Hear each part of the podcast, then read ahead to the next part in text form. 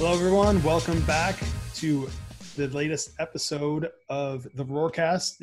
Uh, it's kind of sad to say this is our soft season finale. So uh, I'm Soft Mike Wells. finale. Soft finale. We might come on for a couple finale. emergency pods. You know, if somebody goes viral, we got to make ourselves available. Of course. Can't miss out on that opportunity. like how we're using our finale to tease just by saying it's a soft finale. It's a soft finale, so don't get too upset. We will be around periodically over Come the on. summer. you guys are gonna miss us. You know. Yeah, I'm gonna miss this weekly. Ch- I guys, we should still do this regardless of we should. Yeah. whether or not? not we actually put it out. Well, you hear their voices. Joining me, as always, Kyle Matrician and Megan Rojas. So uh, we've got a big episode. We went uh, from an all New Jersey episode last week to international this week, and we got a jam-packed show. We're doing a virtual seat recap. Kyle, That's right, Yeah. Mike. We're gonna have all of the award winners from this year's Virtual C. Uh, we hope anybody listening to this podcast hopefully watched Virtual C. If you haven't watched it, it is on YouTube. It was it went live. What was that? Uh, last Tuesday night at 8 p.m. Mhm. We had a host of celebrity check-ins. I think there was at least 15 of them, including Serena Williams, uh, Grant Hill, Mark Cuban, among others. But for today's episode, we have all of our award winners. As I said, we're going to have uh, the Dwight D. Eisenhower Watch winner, which was Christopher Aoun of the men's swimming and diving team. Oh, let's see if I can do this. We're going to have the Marion R. Phillips Watch winner, um, Micah, Micah Blindenbach of the field hockey team. We're going to have our fan voted top men's and women's game of the year winners, which were men's soccer for top men's game of the year, their 3 2 win at UConn, and women's fencing winning the 2020 Ivy League championship in a 6 0 sweep. And then closing us out, we're going to have the top play of the year as voted on by the fans, which was Gracie Wall from women's soccer and her game winning goal to beat the overtime buzzer, which the game would have went to a second overtime if she didn't score, but we, you know, that's not the point. The point is she beat the clock, beat the overtime buzzer, won the game for women's soccer at Bucknell, and that happened back, I think, in September, right? That was that was early. yeah, non-conference game. non-conference game. Just making sure it wasn't August because I know sometimes they start in August. Um, so we got a jam-packed episode, and as Mike said, we're gonna we're gonna be traveling all over the globe to uh, to interview some of these. I know we got Will Todd from men's soccer who's going to be joining us all the way from the other side of the world in Australia. So that was uh that's a 14-hour difference pond. for us. So That's across several ponds, the big pond. And uh, we got we're gonna have Christopher Aoun, who's gonna be up first. He's joining us from the UK across the pond. Um, and yeah, the rest. I mean, we're going to Texas for Blake Willis. I don't know every. I don't. I, I forget. Where's Micah? Virginia, right? Virginia. Micah's in Yep, we Virginia. Virginia. Uh, I don't know where Gracie Wall lives. Gracie Wall's from Washington State. Okay. Okay. So West Coaster. So yeah, you don't have to listen to us talk about bagels or anything New Jersey this week. You don't have to worry about that. And if you miss No, that, it's all I'm gonna sure that'll come back up in another episode because Jersey's strong. kangaroos, kangaroos and fish and chips, right? Yeah, We'll save the bagel talk for an emergency pod. we will. 100%. We'll come back. That'll Just about most- Jersey. That'll be when a new bagel shop opens, we will be here for you. we'll let you know. We're here for you. we are. We are. Guys, I don't know about you, but Virtual C, I thought went off as good as it possibly could have. So, Ro, why don't you give us the women's basketball team insider information about Virtual C? Well, first of all, I would just like to say to everyone that worked on it, it was pretty awesome considering the time crunch and you guys figuring that out. YouTube Live and getting a good host and all those like big time celebrities. That was very shocking. Although I did have the the knowledge that that was going to happen because I do this podcast with you and Yeah, the one insider of you, scoop there. one of you might scoop. have might have spoiled that for me, Kyle. was a, but there it's was a fine. slight. Oh, you just we didn't tell you who. outed me. Outed me as the we didn't tell you exactly who. he said Yeah. he said very excitedly a couple weeks ago. He was like, I said- "Bro, there's some A listers." I said Yeah. A-listers. I didn't. I couldn't tell her who. I said No. A-listers. And then I you mean, even we didn't even know until the video. Well, we didn't even know until the video landed in Dropbox. It was awesome. it that like it, was, like we're getting somebody big from Nike, and we're like, Yeah, well, that was yeah. like, is Serena was the is big it big MJ? Is it? Although, LeBron? like, I don't Like, is it- understand why Serena was such a secret, but like Mark Cuban was like, "Oh yeah, we can just tell us right away." I don't. Mark Cuban was awesome. I Yeah. thought all of those, and like Grant Hill, um, I would say some of the kids or players might not have known some of the actors, but Yeah, yeah. I'm yeah. sure we have an older Mario audience as well. and they might not. They might not MC know. Hammer. MC They might. They might not know. Hammer's but not. I mean, How ironic was did. it? I've I've told this on the external group chat. How ironic that his message was "touch everything" and his hit song is "Can't touch this." That's like, true. come on, That's true. like that was nobody else would have I didn't of that. think you have about to be of a certain age to to Touch kinda everything. that. Touch it all. Go out there. except for this, whatever that is. Shout out to Alex Oberweger on the lower third for MC Hammer that said "too legit to quit." He had some good witty lower thirds if you were paying attention. In the second spot with Dean, he flashed his career field goal percentage and how many points per game he averaged. percent. He averaged 0.2 points. per game. It was um, like, and Dean's a great sport about it. I know he probably thought it was funny. I don't even know. Oh, if Dean's made noticed fun of himself. Dean's made, Dean's made fun of himself. I don't know if I noticed that If you Oh, yeah, catch it was the real catch it on the quick. It was rewatch. real quick. Yeah, on the Career- rerun. yeah. yeah. He definitely.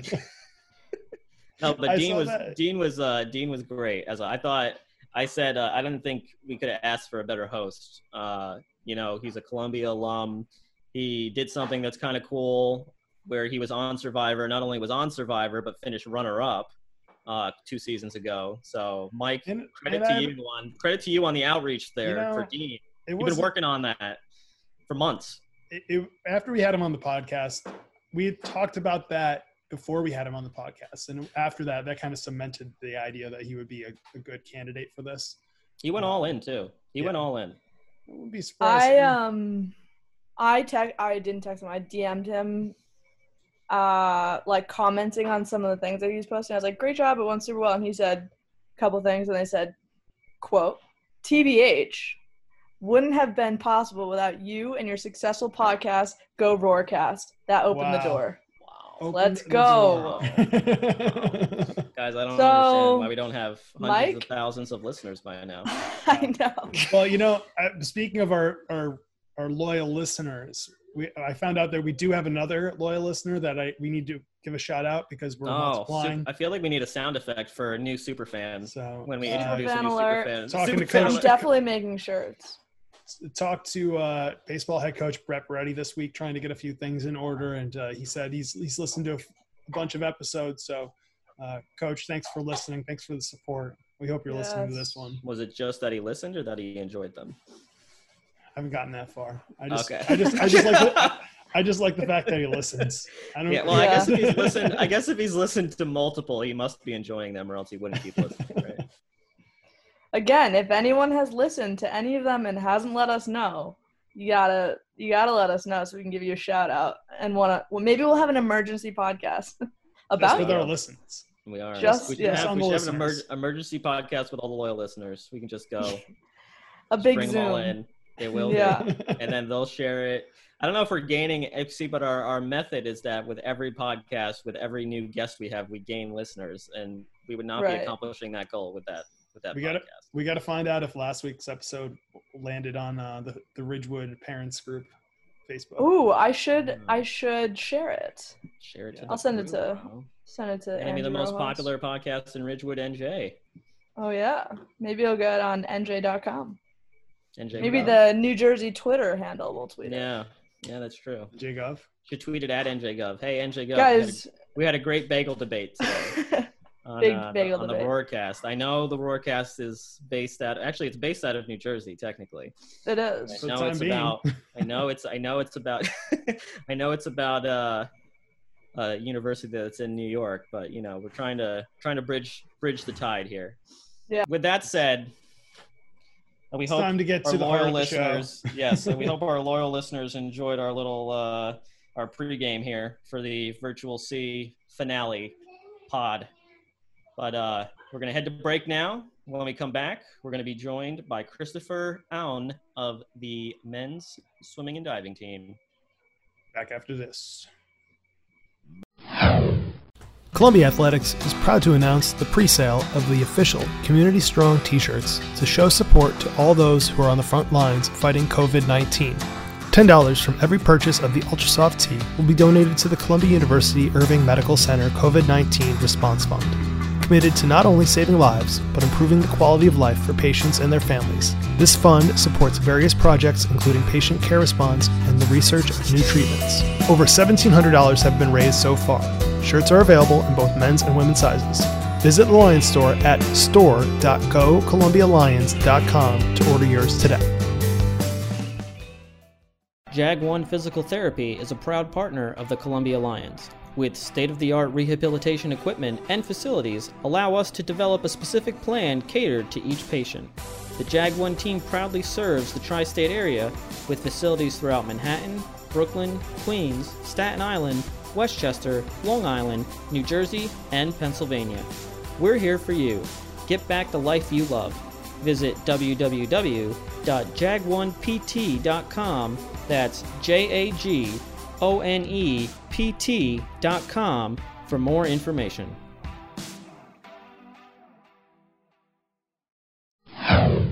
Welcome back. We're here with Christopher Aoun from Men's Swimming and Diving, winner of the Dwight D. Eisenhower Watch for highest cumulative average for a senior student athlete. So, Chris, uh, thanks for joining us today, all the way from London. Thank you for having me. So, Chris, I, I, know there's you know five hour time difference and everything, but tell us the story of how you found out you you won the Eisenhower Watch. You told us a little bit before we you came on. No, so yeah, uh, it's actually quite funny. I was um, getting ready to go to bed because it was around 1 a.m. And then I get a bunch of messages from my coaches and my teammates telling me congratulations, like well done. And I was very confused. I was like, okay, congrats for what? What's going on? And they told me that I won the award. So then I tuned into the virtual C and I watched it all back. Um, so yeah, it was a pleasant surprise. Chris, did you know you were up for the award at all? Were you like before this all happened? Did you think uh, we talked to some people they weren't sure if some of these awards obviously were going to be given out this year? Like, was it on your mind at all, or? I actually, I think I heard about the award a couple years back. Um, but I completely forgot that there was an award for that. So it was not on my mind at all. And then uh, I got to ask you, what is it with uh, all the student athletes from SEAS winning these uh, watches and uh, academic awards? I know we're gonna we're gonna talk to Micah Blindenbach right after you. She's also from uh, the engineering school, but uh, you, you, guys, like, what what's with the engineering school getting all this academic recognition? I don't know. Maybe it's easier, but uh, I don't think so. I don't think it's easier. but yeah, no. Um, I don't know. Uh, I was definitely very fortunate to have coaches and teammates that were very supportive, both in and out of the pool. Um, I worked very hard uh, throughout my four years, and I guess it came down a lot to managing my time and you know, kind of preparing for when I have competitions, when I have exams, and knowing when I had to prepare for my exams and things like that. Would you say you spent more time, and you can answer this question honestly, there's no like right or wrong answer, more mm-hmm. time studying on the academics while you're at Columbia or more time training? Because everybody's got to work out that balance, you know, the being a student athlete, especially here. Ah, that's a good question. I don't know. I think so. We train around 20 hours a week. I would honestly say I spent more time training. Um, and, you know, it's not only the time in the pool, the time walking to Dodge, getting changed, taking a shower afterwards, going to the dining hall because I'm hungry from training. But um, it really depends, I guess, week to week. When we have a lot of midterms or finals, I'm definitely prioritizing my work. Um, but then when we're coming, when we're getting closer to our championship meet, I'm definitely more focused on the swimming aspect. And one thing to know is the coaches are extremely supportive and understanding um, of how academics for most people comes first. So they're a huge help with regards to balancing time and being understanding with uh, our work. So yeah. Chris, I just wanted something again we talked about before you came on the air. Um, talk a little about your upbringing. You said you were born in the United States and have moved around a little bit. Uh, talk about what your parents do and how your your your upbringing a little bit more. For you know, so I was, yeah, I was born in the U.S. Um, my dad was working there at the time, and then he got sent for work back to London. So they had an opening there. So he was working in London, and then my mom took me and my brother uh, to Lebanon to live there for a while because that's where they're both originally from. And then after a year or two, I think it was two years, we uh, went to join my dad in London, and I've been living there ever since for the past 16, 17 years. What do your parents do, if you can share, if you don't mind so sharing? My, my dad works um, as a smart cities consultant. So he works for NVIDIA right now. And then my mom works for a nonprofit um, a Lebanese association that helps um, people in Lebanon. Very cool. So, uh, how old were you when you were living in Lebanon? I was three, between the ages of three and six. Uh, we asked Albert the same question, but uh, uh, when he was on with us a few weeks ago. But what's the best thing about competing for Jim Bolster, the head coach of swimming and diving team for the men? So yeah, so I was actually uh, a walk-on to the swim team. I joined my freshman year, first semester, and uh, both Coach Bolster and Gustavo Leal, the assistant coach, were extremely welcoming and supportive. Um, I emailed them once I got into Columbia, letting them know that I was really interested in joining the team, and they were nothing but welcoming. They gave me a shot, they let me try out. And then ever since, for the past four years, they've treated me exactly as any other athlete, as if I was part of the team. They've taken me to all the competitions, all the meets, and I was able to participate. So, yeah, uh, I'm very grateful to Coach Bolster, um, and I think he's got he's a great leader, and he really motivates the team. All right, I got one more question for you, Chris. Uh, like to obviously ask our seniors, though. You know, what are your future plans here now that you've graduated, whether it be school, uh, you know, job, career-wise? What are your future plans? So I'm supposed to start working in uh, July at Credit Suisse in New York City. Um, but I'm waiting to hear back from them because I know a lot of places have delayed the start dates of their incoming um, analysts. So I don't know. They're supposed to get back to me in the next couple weeks, but so far I'm supposed to start July 7th, probably virtually. So I don't know if I'll be able to work from home in London or if I'll have to move back to the US and work from there.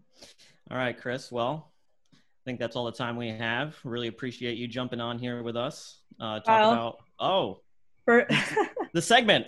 Um, hey Chris, I'm Meg. I'm sorry that I was late.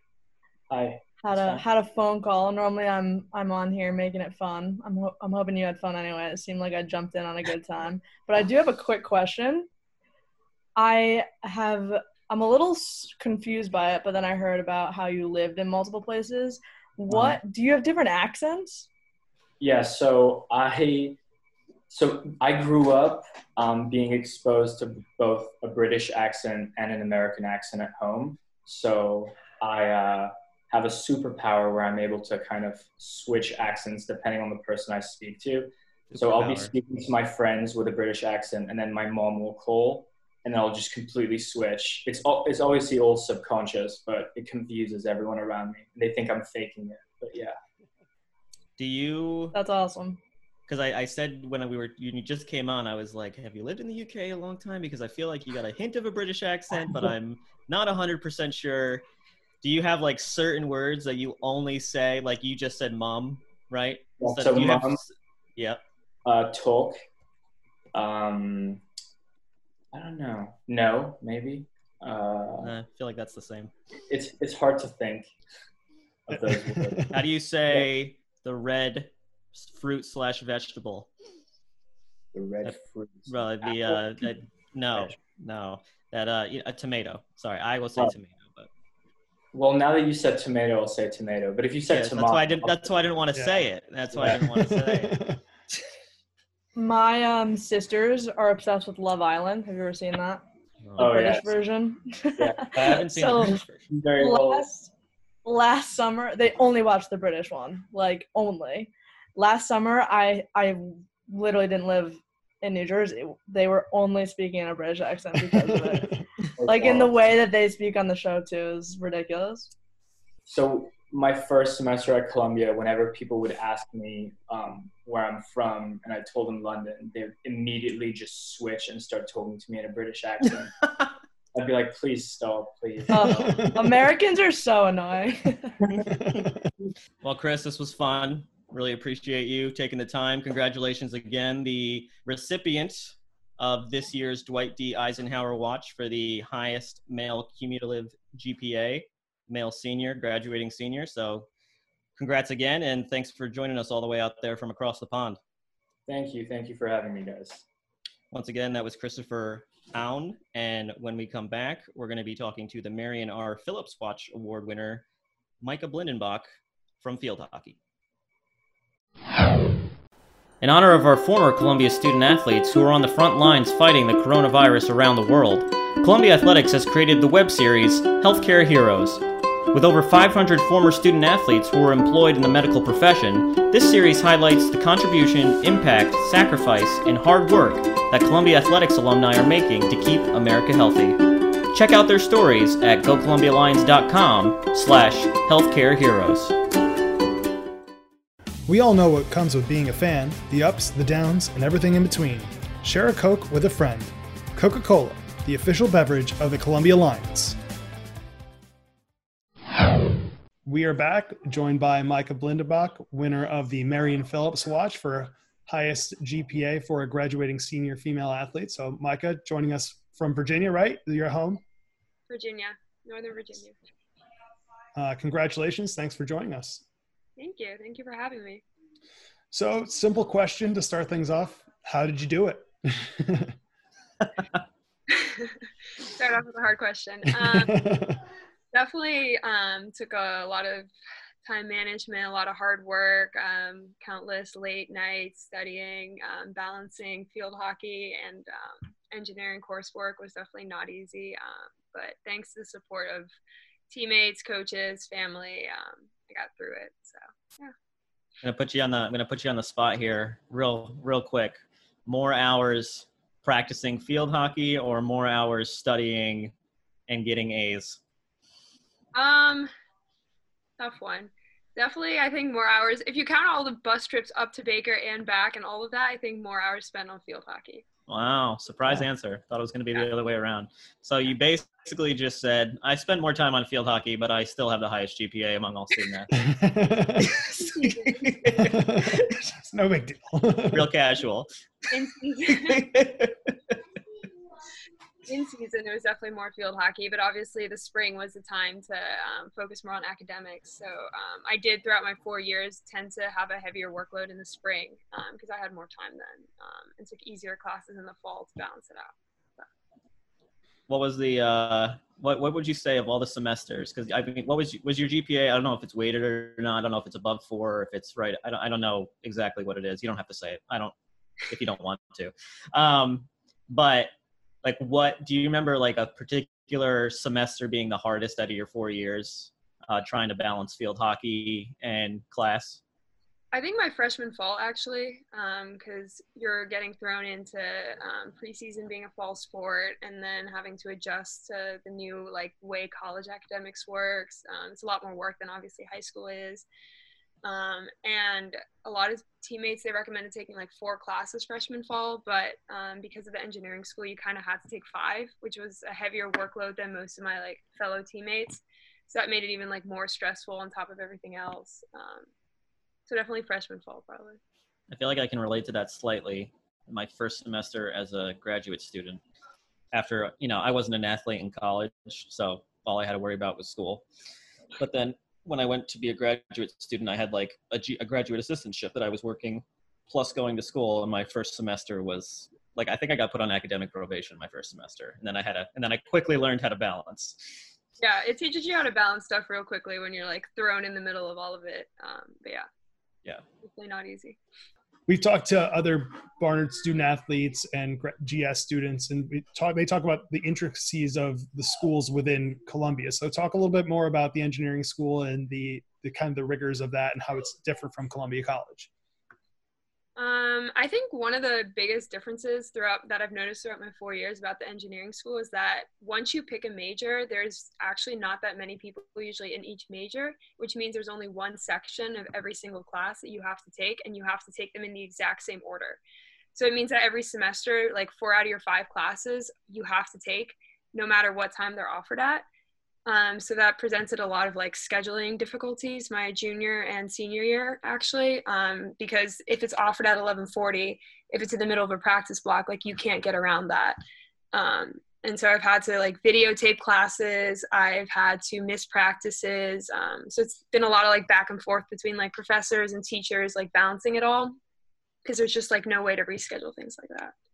So I think that's one of the bigger differences. Um, and a lot of the the work is like you take more labs and you take more um, practical classes as well which means you actually have to be in attendance a lot more um, and which made it harder. Like a lot of labs were on fridays um, so with traveling on the weekends that always presented a difficulty of like when we were leaving and trying to get stuff done um, but yeah. Did you have any other uh, SEAS students on the field hockey team um, there was one engineer in the year above me, and then there's one more two years below me. Um, so there's not that many of us, um, but we're a small crowd. Do you know any of the other, like, uh, especially the Baker athletes? Like, I know, for example, because I work with softball, like Jenny Saltez is in the engineering school, and she was a senior. That she was actually one of the finalists too. Two C's. Yeah, she, she was in my major actually. Um, so I took a lot of classes with her, worked on a lot of group projects with her. Um, okay and it was funny because we were actually because because our seasons are opposite. Um, it was always like she would take the heavier workload when i was in like my lighter time and the opposite way around in the spring um, and trying to schedule group projects around all athletes with everyone having different schedules was never easy but yeah. Did you guys have a little like friendly competition knowing that you guys were kind of the finalists for this um, I definitely knew that she was because um, I always saw her at the academic achievement luncheon awards thing. So I definitely knew that she was in competition for this. Um, but did you text her after, or did she text you? Um, at one point, we did text her like because we thought varsity was can varsity C was canceled at first. So at some point, like a month ago or something like that, we were like, "Hey, just out of curiosity, like who would have won the thing?" Um, so Oh, yeah. surprise! Surprise! it, it, happened. Now you know. Now you know. Field hockey had the number two GPA in the country this year. Um, now they're going to lose you. So how are they going to keep that up uh, moving forward? I don't know. I think uh, I think there's definitely a culture on our team of hard work um, and making uh, academics a priority. There's a bunch of people in the years below me um, who are also equally as hardworking and I think have equally high GPA. So maybe in the future there'll be another field hockey watch winner. no pressure, right. guys. If you're listening. Yeah. All right, Michael. Last thing before we let you go. Uh, obviously, you've graduated, so congratulations on that. Uh, so what, what do you have lined up? Like, what are your plans? Are you going to grad school? Do you have a job lined up? What are your future plans here? Um, so I'll be working at Morgan Stanley uh, starting in the fall, uh, doing index equity derivative trading. So you're gonna have to uh, put that in layman's terms for all of us here. Um, yeah, so it's just um, derivatives are just like a financial product, um, and just working on trading that. Are you getting right, back well, to New York City? Uh, yeah, hopefully. Nice.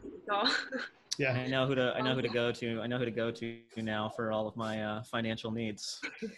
Follow up with you micah after the podcast. Good. All right. Micah thanks for taking some time today. Congratulations again and uh, hope you're staying well. Thanks for having me. All right that was micah blindenbach the winner of the marion r. Phillips watch from this year's virtual c. So congratulations again to micah and when we come back, we're going to talk to our first of two Game of the Year winners. It's going to be our men's Game of the Year as voted on in the social media poll. We're going to talk to men's soccer. Clean Eats Meal Prep are proud sponsors of the Columbia Lions. Clean Eats has a wide variety of meals, from the basics, low carb, gluten free, and even kids options. The process is simple place your orders for the week, and Clean Eats delivers right to your doorstep. Nutrition, convenience, and results equal the Clean Eats experience. Visit www.cleaneatsmealprep.com to try us today. Welcome back. We're right smack in the middle of our podcast. And right now we've got Blake Willis and Will Todd from the men's soccer team here to talk about the men's game of the year. The uh, Columbia's three to two victory over UConn, which I believe was back on September 21st, if I'm not mistaken. Uh, a thrilling game. I didn't have the uh, I didn't have the option to be for that be at that game. I know I know I cover you guys, but couldn't get with you on the road for that game. But I did watch the entire game online, and I was probably just as wrapped up in it as you guys were. Um, but yeah, uh, Blake, first, before we do anything else, let's start. Uh, Blake, I know you're out in Texas, so thanks for joining us. Our time zone difference. Will, we'll get to you in a second, much farther away. But uh, Blake, how's everybody? How's Texas? How's everything going out there? It's not bad. I mean, I feel like we're one of the states that's opening up more than anyone else. And Will, uh, really appreciate you on really short notice. If I emailed you guys, I don't know, 24 hours ago, and you replied to me uh, last night, but you're all joining us from all the way out in Australia. So it's the evening here, but good morning to you. Uh, how is everything out in Australia with the pandemic? I mean, it's really unique to get somebody's perspective from out there. Yeah, no, everything's actually going all, right over here. We're starting to open up as well, as Blake said, like in Texas. Um, I think we've handled it pretty well, as well as you can. So everything's starting to open up, and you start to see people out and about, um, going to the beach and stuff, being able to surf and swim, which is nice. All right, uh, we'll talk about the game here a little bit. I know we've got to jog your guys' memory to get all the way back to that game. But first, the virtual C. Did you guys think when you saw you were up for game of the year? Did you think you were going to win? I mean, I think the what were the, the other two? Wrestling's uh, walk off pin, which I didn't even know was a thing, against American, and football's uh, basically another walk off and overtime uh, interception to win that game. So, I mean, were you guys surprised that you won? Did what were you thinking going into the event? I mean, I I personally did not think we were gonna win. I think it's pretty known that soccer isn't the most popular sport, at least in America. We tried to get it out there and spread the word to family and friends so we could actually win this. Will, did you, uh, Will, did you get the vote out to Australia for us? Yeah, I did. Like I knew when when I saw the nominees, I knew we were up against it. So that's that's where all the votes at like three in the morning came from. I got like hourly updates out of it. And I was like, oh, it all makes sense now. yep, I was I was sending that link everywhere. everywhere. so if it was three in the morning here, it was five p.m. the next day yeah. for Will. So prime evening voting hour. That's awesome. All right, but now to actually talk about the game. I mean, it was a crazy game. I mean, I know uh, you guys never trailed in that game. Uh, scored the first goal by John Dennis off a set piece, right? Direct free kick straight into the corner, and then another set piece for the second goal. Ori with uh, I don't know. I was I've seen that goal over and over, and I still don't understand the trajectory of the ball. I I'm the same way there. I don't understand I how it just kept rising even from that far away as it went into the like the roof of the net. I just don't. I'll never understand that. But kudos to him. And uh, and then you know UConn leveled after both goals, and then uh, John Dennis with a cross from Sebastian Gumbai uh, headed it right inside the post. I mean, you look at that game with those three goals. I remember I uh, put a video out after that game, and I was just like, these are three of the most quality goals I think I've ever seen in one game in my life. But talk about the emotion, the emotional roller coaster of that game, Blake. I'll start with you. I mean, I was on the bench the whole game because I was injured. It was just back and forth the whole entire game, just getting out of my seat every 10 minutes, whatever it was that the goals were scored. And I mean, we just prevailed and was able to get the W. But it, it was a crazy game, probably our craziest of the year. That's why I won game of the year. Will, what about you? You were out there on the. You played. You both played defense. Will, you were out on the back line, one of our center backs. Uh, just run through the emotions of that game. Yeah, as Blake said, very back and forth. I feel like the game was like a microcosm for our entire season. You know, we do one good thing and then one not so good thing, and as a defender, we had a few lapses in concentration throughout the game that cost us, but we're able to stick together and show some great resilience in the end as a team to get the win. Talk about the closing moments too, because UConn did have a little bit of a late push. Uh, talk about the communication and, and how you guys were feeling just to try to hold on to that lead down the stretch.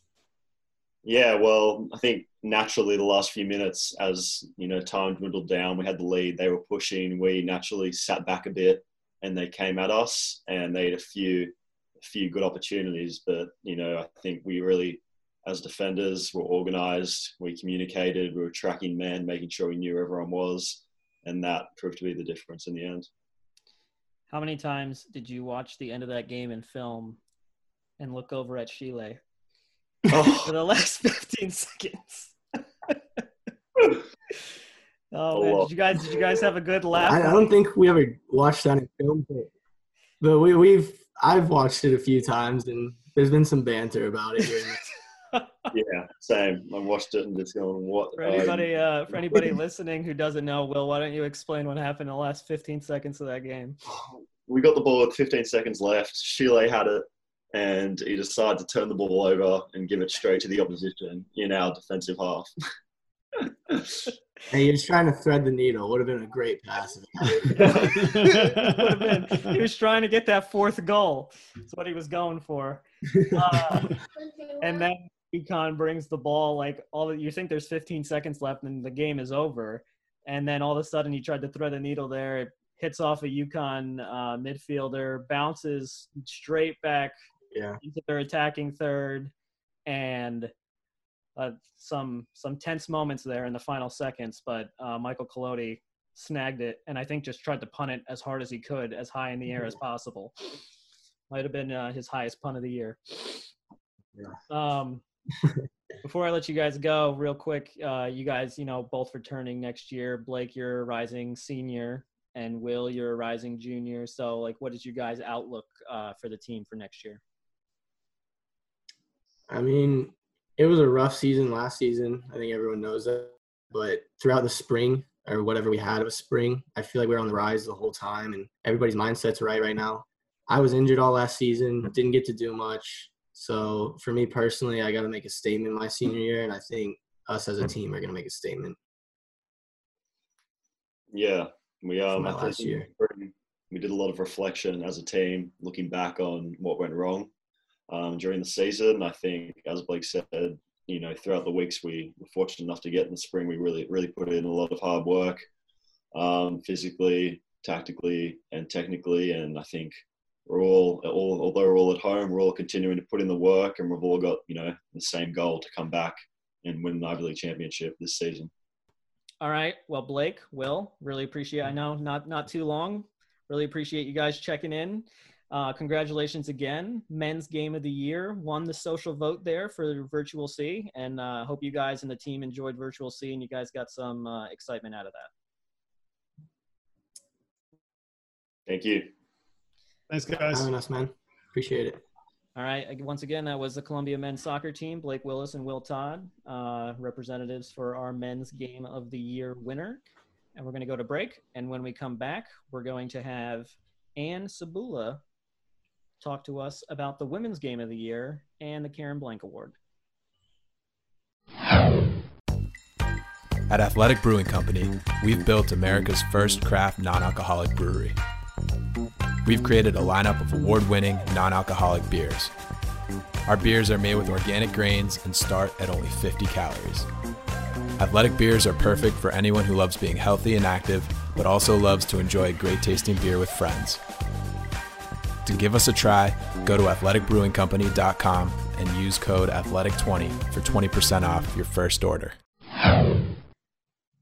All right, welcome back. We're now joined by Anne Cebula of the fencing team, a recent graduate of Barnard College and a member of the fencing team that won Women's Game of the Year. But we also wanted to bring Anne in because Anne was the winner of this year's Karen Blank Award, which goes to the top student athlete at in all of Barnard College, which uh, is indicative not only of your athletic success but of your academic success and as it's a statement to your all-around character and it's a really prestigious award that barnard college hands out every year so anne thank you so much for taking the time to join us Thank you. Excited to be here. how is everything i know uh, you're living in brooklyn so you're kind of you know near you know it is new york city but we always call the city manhattan obviously but you know so you know you're in the city but how how is everything how is everybody Um, everyone at home is healthy, which is great. Um, friends and family are healthy, but yeah, it's kind of surreal that everyone is still kind of staying home and summer's around the corner. So it, it's it's very odd stepping outside at this time. Let's talk about the Karen Blank Award first. So when did you find out? Did you find out during the show that you were the winner of the Karen Blank Award? And, Yes. Okay. And so like what was did you know you were up for it? What was your reaction to that? Um, I was like pleasantly surprised because I didn't even know that they were gonna hand out individual awards, given that everyone's seasons were kind of cut short or canceled. It seems. Um, so yeah, I was I was really pleasantly surprised, and I also personally know that there were other like qualified candidates. Uh, so yeah, I was just very honored and grateful. What does the award, winning the award, mean to you? And what, what was, you know, you talked a little bit about the emotions, but like, how did it feel when when you you saw your name flash up there? Oh yeah, I mean, I, I was kind of floored, and it was an emotional moment for me because everything was kind of yanked out of our lives all of a sudden, especially uh, the fencers that were going to go to NCAAs. Like it was so abrupt. We were planning plane tickets the next day, so to just have one last bit of recognition in some fashion was um, it was really special. So. You said you uh, knew you had there were other people, other great Barnard student athletes that were up for the award. Who did you like? Who in your mind was up for the award with you? There's a girl on my team on uh, Esther Schreiber. Uh, yeah, she's on the Swedish national team. I could have sworn that she was going to get it. She's one of our team captains actually, and I really look up to her. And yeah, so again, I was just pleasantly surprised at everything. Well, you're still very well deserving. Obviously, you won the award, and I do want to talk. We always like when we have the fencers on here. I want to get your take. Uh, I mean, you're part of a national championship team a couple years ago, so I mean that's got to be one of the highlights of your collegiate fencing careers. I know you compete internationally as well. and We can talk about that a little bit, but like, what do you reflect on? Like when you think about winning the national championship, like what's like the first thought that comes into your head? Uh, just blood, sweat, and tears. I mean, I remember we won and we went back into campus and it was just crickets. I know when Notre Dame won, they were rioting in the streets and whatnot, but it was just like, oh, well, Columbia won again. And we kind of just went back to the drawing board. So, yeah, it was, it kind of feels like a fever dream. I feel like I have war flashbacks from that day. And I mean, but it was an amazing experience that I'll remember for the rest of my life. And the 11 other people that were down in the pit with me during that championship, um, I'll always remember for the rest of my life. I'll probably have at my wedding, maybe my funeral, but also just everyone else who was cheering me on that team because everyone mattered at the end of the day. Everyone contributed in some fashion. Like even if I just trained against them during practice, like they helped me. They helped the team. And individually, you were able to take the Epee title uh, in 2019. You're the first Barnard student athlete to win an individual title. So uh, again, we've kind of asked the same question, but like, what does what does that mean now that you've had a chance to look back at things um, of your that accomplishment? Um, honestly, it kind of like happened on accident, and it was just always because I was looking at everyone that came before me, and I really didn't know until the day after that I was the first person to uh, win any NCAA individual title because there were so many strong Barnard fencers before me. They just didn't crack, I guess, that barrier yet. And I'm just really excited to see what happens in the future. Like, I'm really excited to root on as an alumna who's coming next. So, yeah.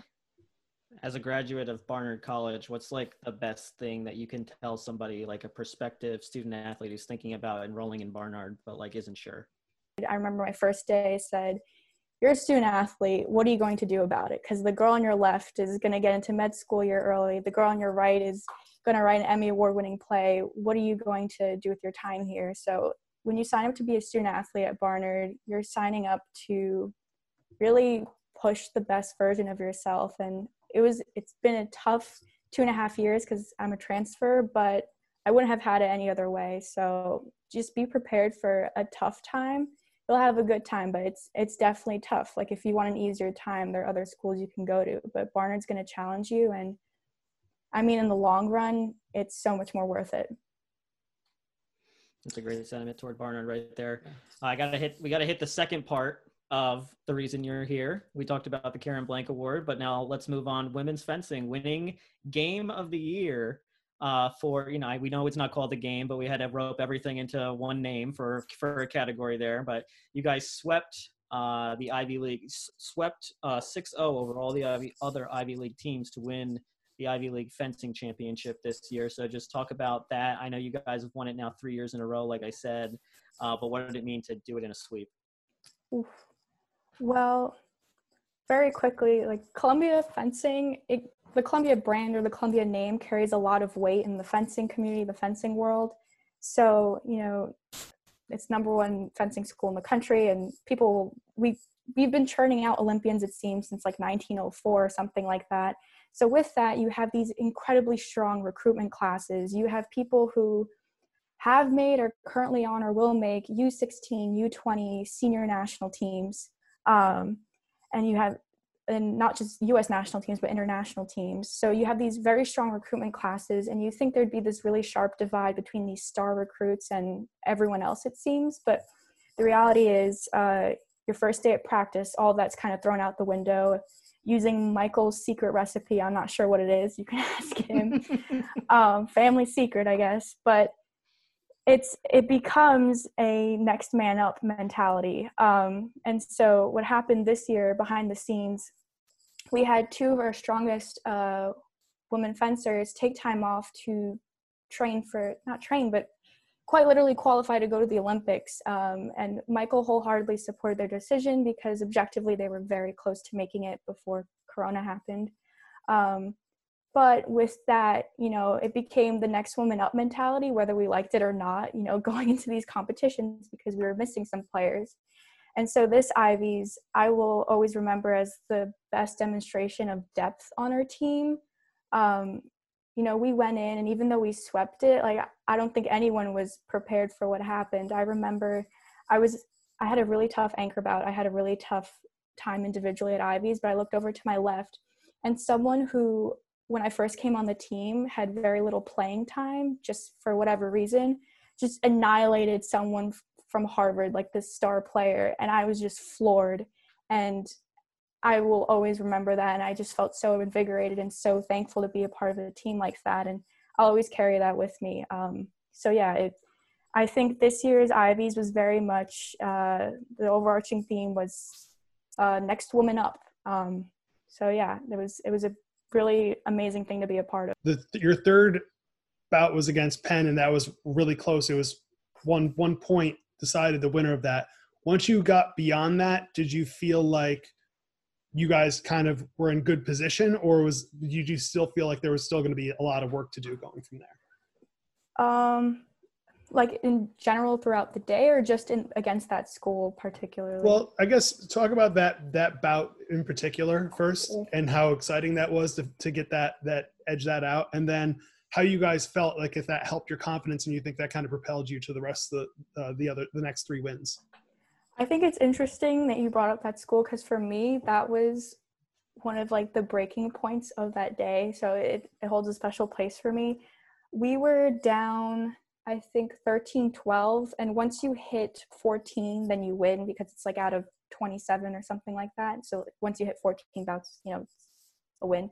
Um, but it was 13 12 and there were only two bouts left and it was me and another anchor and another weapon and we're looking at each other and we have to win these next two bouts or it's over. And like I, I, I don't know. It was just i was doing so miserably that day i think i wiped out in the two bouts before that but my teammates i looked over and they still just had this undying unwavering trust in me and yeah, I, I won that bout 5 0. It looks like it was just easily 5 0 on paper, but in my head it wasn't. And I looked over and uh, Natalie Minerick, uh, another fencer who also had a bout next to me, won her bout also. And that's how we won. I mean, it seemed easy at the time, but it was a very emotionally charged day. And after that, we all recuperated, we all recollected our thoughts, and we just thought we had to carry this energy for the rest of the day, even if it is extremely exhausting. So yeah we've brought this up with fencers before but talk about the uniqueness of collegiate fencing because it makes it such a team sport and on the international stage fencing is such an individual sport so like how like how maybe thankful are you or how much do you appreciate the fact that you like came to columbia had this like team experience with other collegiate fencers Um, it's it's really surreal. Again, it's like Michael's secret recipe. I don't know what it is because on one end of the spectrum, you you're training with people who oh they're just popping into the fencing room because they need to pick up some gear because they're catching a flight to go to Budapest because they need to qualify for this World Cup because they're going to Tokyo in a couple months. But then at the other end of the spectrum, you have people who are just really excited to be there, really excited to train with you. Um, they're the first ones in the group chat to hit you up for extra practice um, because it's their last couple years that they'll ever spend fencing competitively. Because the reality, the reality is after graduation, um, they're going to pack up their gear and donate it or sell it or whatever. So being a part of a team like that with such a variety of people, talent, personalities, and individuals is I, I don't I don't know how to describe it, but also it's also surreal to be a part of something bigger than yourself. We have like these faces on the wall of the fencing room of all Americans, Olympians, and other accolades. And you know, every time you walk into practice and you see them, and you think, "I'm I'm going to be on that wall. I want to be on that wall," and and and it's I don't know how how to describe it, but it's it's I'm so grateful that I got to have this experience. I'll always remember it. All right, and last thing before we let you go, really appreciate the time that you've given us here so far. But uh, let us know what are your future plans. Do you still plan to compete? Uh, I'm sure maybe you probably do uh, on the international stage in fencing. Uh, what are your career plans? Uh, where do you go from here? Uh, so I'm currently enrolled in like a online hybrid part-time post-bac program because I didn't uh, finish all my pre-med studies. So that obviously is going to start sooner than expected because everyone's inside anyways but also just in terms of fencing i definitely am setting up for 2024 paris uh, but also 2020 is kind of strangely in the air because no one really knows if it's still delayed or going to be canceled so we'll see about that because my national ranking is currently frozen because of corona so Right. yeah What is your national ranking currently? I don't even know. Let us know. I'm eighth Wow. It's, it's not too shabby, and yeah this I know it's delayed. It, they they're looking at it in 2021, I think, right? That's what they're trying to do. Yeah. So it's just complicated because I mean, people have lost like a year of training, and Yeah. like some parts of Europe are open, so some people are training already, whereas here it's like nothing's going on. so Yeah. What what field of medicine are you interested in? You said you were pre- trying to go pre med. yes, I don't think I'll be a psychiatrist because I've done a, a lot of like psychish classes. So I mean, I want to go to med school and find out what I like. I think I'll I'll find out there. Yeah. Good spot to do it. Yeah. All right, Anne. Thanks for taking some time today again. Uh, great talking to you, and uh, best of luck in the future. Thank you. thanks, Anne. Thanks. We're gonna head to break, and when we come back, we're gonna have our final segment of this week's podcast. We're gonna talk to the top play of the year and Gracie Wall and women's soccer. Make a brilliant move to Vandewater, luxury condominium residences in Morningside Heights. Discover an elevated approach to city living, a modern homage to old world elegance, breathtaking views of the Hudson River, Columbia University, and Riverside Church. Visit thevandewater.com today for more information. That's T H E V A N D E W A T E R.com. Okay, we are back for our final segment. I'm flying solo here with Maddie Tamaris from women's soccer to talk about the Virtual C Play of the Year. Uh, Maddie, let's just first of all, thanks for joining us today. No, thanks for having me. Uh, let's just jump right into it. What are your recollections of that play? You took the PK before Gracie got the rebound and, and put it home. Yeah, well, the game was exciting from the beginning. I think we started off like not in our best, um, not playing our best, especially it was a long day, but um, driving up to Bucknell that morning. But we Shira Cohen, freshman, um, scored a late goal to tie it. And so going into overtime, we had a lot of momentum going for us. And it was definitely great to draw the PK at the end of the game and to have that opportunity. But we kept it as exciting as possible to score as late as possible.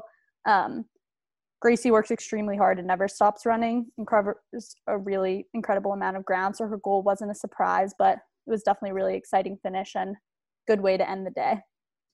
It almost looked like even the announcer said it looked like it surprised the defense. They were expecting like time to run out or something. Were, did you guys were you guys just aware of how much time was left, or did you notice when the clock started or anything like that? I think we just knew that, like when we rewatched the video, it we outnumber them in our crashing by a lot. So I think we just that was just our mentality of like get a goal, be the first one there. If there's a rebound, that's something that's always ingrained into us. So um, I don't think it was anything about the time necessarily. We didn't know exactly how many seconds. I don't even know. Maybe it was less than a second on the clock, but um, just to be the first ones there to the rebound. And we definitely had like numbers and they did not. So were you guys surprised that you won you were able to win the, the fan vote or were you kind of you know what was what was your coaches coaching staff and the program's mentality to try to, to get a win here at the end of the season we we rallied a lot of fans to um, vote for us and to have a lot of people behind us. Um, it was a lot of fun to try and recruit a lot of different people to um, vote for us on all the different platforms and all the different ways. And umpon our assistant coach definitely did a lot to get as many people doing that also. So people kind of correlated it to like a giving day 2.0 it was like kind of like the same touch points and everything like that. Did you kind of feel like that too? Yeah we definitely had we got some emails about it. We got text reminders. We definitely were trying to recruit as many people as we can but um, it was a fun fun activity and a fun way to get everybody back together working towards something again. So that was fun. Uh, last couple questions before we wrap up. Uh, you know graduating senior, just talk about your time at Columbia and the experiences you were able to share with your teammates and at the at the school. Yeah, I mean, I'm so thankful for the entire experience. Um, Columbia Women's Soccer is definitely a family to me, and that's teammates from every year. And um, like, I am going to miss. I already miss seeing everybody every day, and I'm really thankful for all that the community has been and has done for me. Like, aside from the academic experience of learning so much, I've learned so much from the community that I've been a part of and the people I've met and um, spent time with. And I definitely have lifelong friendships coming out of the team and know that I'll be continuing to um, support Columbia Athletics in the future. So I'm excited to for everyone to get back and to be able to watch games as soon as possible. And last thing before we let you go, um, what are your future plans? Do you have a job lined up? Are you looking at grad school? What's next for you? Um, I am starting work in well New York City, I think.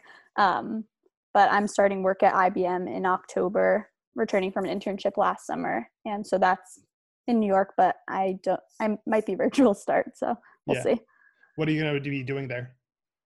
Um, I'm working in their market development and insights department. It's kind of a internal consulting. That's kind of how it functions for the marketing department. So I'm excited to get started and to continue with that. So we'll see.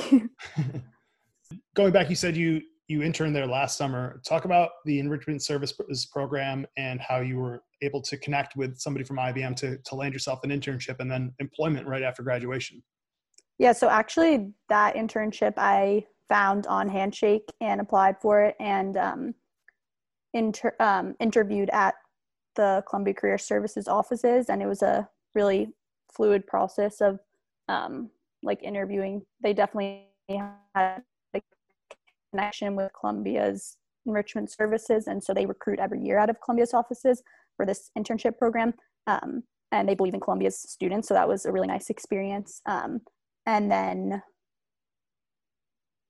taking um, just like being able to have the opportunity to there are other Columbia um, grads working in the same office, and that was a really fun experience. There's um, Barnard student a year um, a few years older who works there and also had a similar recruiting experience for that job. And um, a teammate of mine, Natalie Ambrose, um, works in the marketing department there. And so we had weekly coffee together working in the office. So um, definitely a lot of help with Columbia's networking and Columbia's enrichment services. So that was really great.